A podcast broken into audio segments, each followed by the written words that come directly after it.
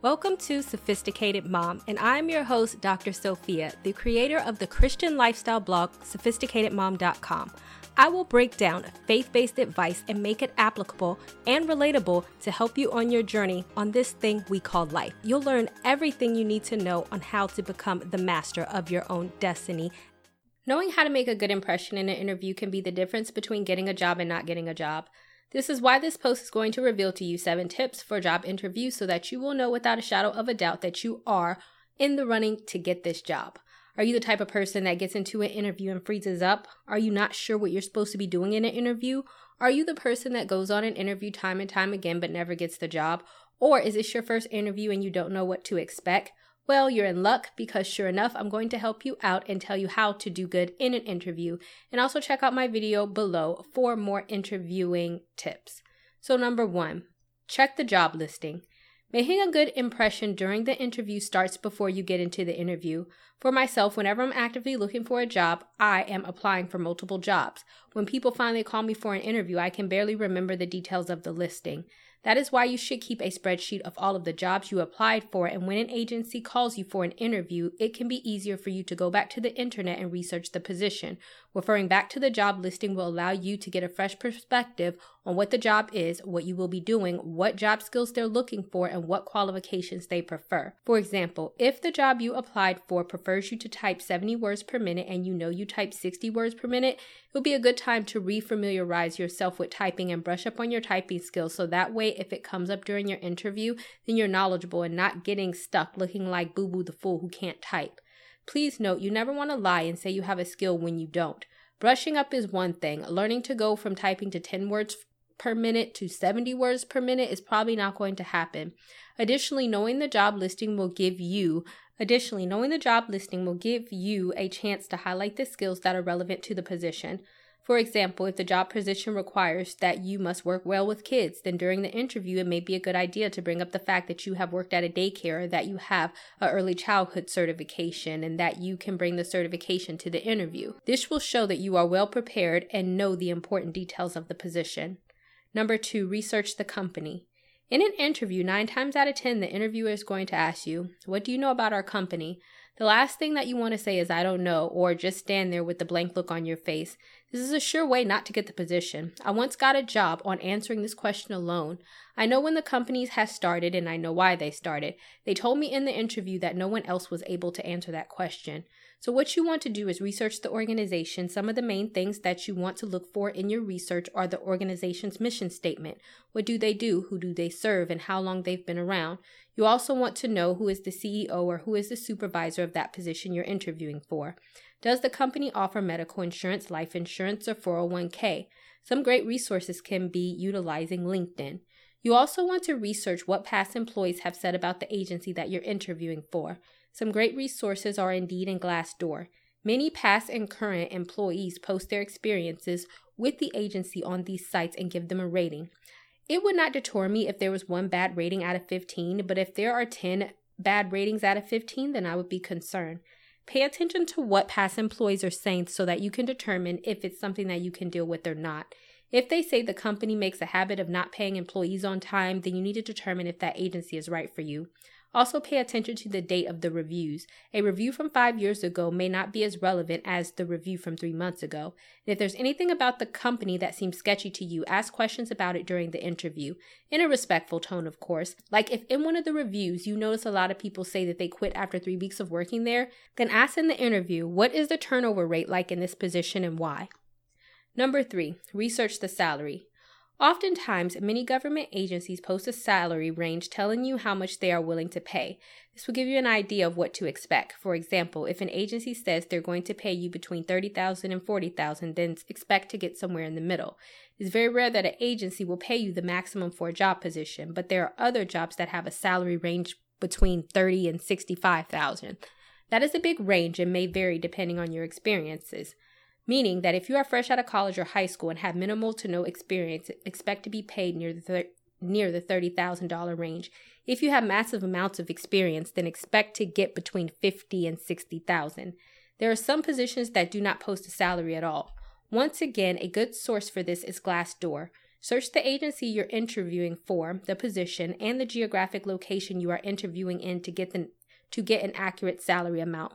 People who live in Timbuktu, nowhere, USA is not going to get paid the same as someone living in Los Angeles, even if it's the same company, because the cost of living is higher in LA.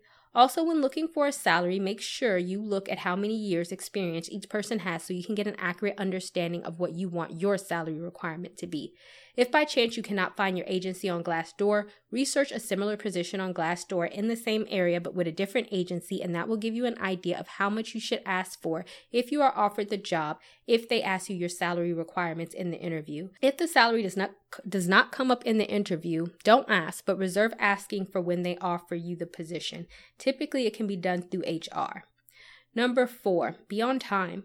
Last thing you want to do is be late for an interview. Make sure you GPS or look up the location beforehand. Make sure you look up traffic reports for the time in your interview. For example, in the DC area, it takes me 20 minutes to get to my job without any traffic. With traffic from 6 a.m. to 11 a.m., where it took me almost two hours to get to work. Checking your local traffic reports will help you determine traffic flow to ensure that you can make it on time for your interview. Also, check out parking. At one of my past jobs, we had a parking deck and you had to pay for everything. During my interview, I paid the meter. You want to make sure that you have change or a card if paid parking is required so that you're not late. Number five, have an elevator speech. When you step into an interview, the way you actually present yourself means a lot and can be qualified for the job. But if you're sitting there looking like you're depressed or you're going to be boring to work around, then no one's going to want to hire you. That is why you should have a 15 second speech about yourself. Most interviewers ask you to tell them something about yourself. They have your resume, so there's no need to recite what's on it. And it needs to be something that draws them in. Example, my name is Sophia. I'm a mother of one and I just recently moved to this area. I came from Richmond, Virginia and lived there for a few years before deciding to relocate to a bigger city for better opportunities. An example of what not to say is Hi, my name is Sophia. I'm a single mother and I moved here to live with my mom. And the reason why I had to do that is because my husband recently divorced me and he sold the home from under me, leaving me and my child homeless to fend for ourselves. I just need a job, any job, so that I need this interview to work out. None of that is true, by the way, but just to give you an example of too much information. The first example tells a little bit about yourself in a fun way. I have used this example in an interview. They have asked about my son and even talked about how the company was made up of other parents and how I would fit right in. The, the second example sounds like you need a therapist, not a job.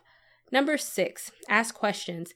Not only does asking questions show that you are interested in a job, but it also gets you answers to questions about the job. Even if you have no questions, you still want to think of something to ask because not asking questions shows a lack of being interested in the job. At the end of the day, you are interviewing your potential employer as much as they are interviewing you. Some sample interview questions may include what are the hours are going to be? Do I get paid for holidays? Do I have to work holidays? If so, what are they? Do you offer medical insurance? How long do I have to work here before qualifying for medical insurance? Is there a second interview involved? When will I hear back from this interview? How many people are you looking to hire? Am I expected to work beyond 40 hours a week? What is the day to day like if I get hired? Are there opportunities to move up in this company? Number seven, how to make an impression in an interview. When you walk into a room of an interview, you never want to look nervous, insecure, or unsure of yourself. Don't be too shifty in your chair. Not having good eye contact, not smiling, or being monotone is always a bad impression that you will make. Here are some general rules of how to make an impression in an interview. Always greet everyone and shake everyone's hand. Make sure you look them in the eye, and as you do so, smile. Do not sit until you are invited to do so. If this takes a long time, ask them, Is it okay if I sit here? Maintain good eye contact, sit up, have good posture, and sit up in your chair. Always dress professionally. You can click my separate link down below on how to dress for an interview.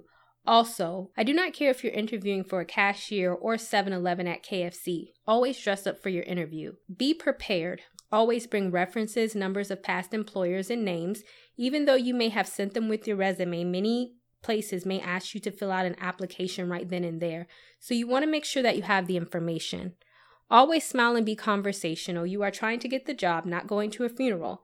Even if you are not the most qualified, most people will want people who are happy to work for them. True story. When I was in high school, I worked as a waitress in a buffet. The general manager just so happened to be in the store on the day of my interview. He told my boss within five minutes of me being there, hire her, she has a great smile. So there I was offered a job right on the spot within 15 minutes of being in an interview. Never underestimate a good attitude and a great smile. So these are the seven keys to a successful interview. If you know someone who needs to read them, then go ahead and share this post with them. And also, if you need help on what to wear to an interview, then consider getting my free capsule wardrobe year long ebook, complete with work and interview outfits ideas. Just click the link down below in order to download.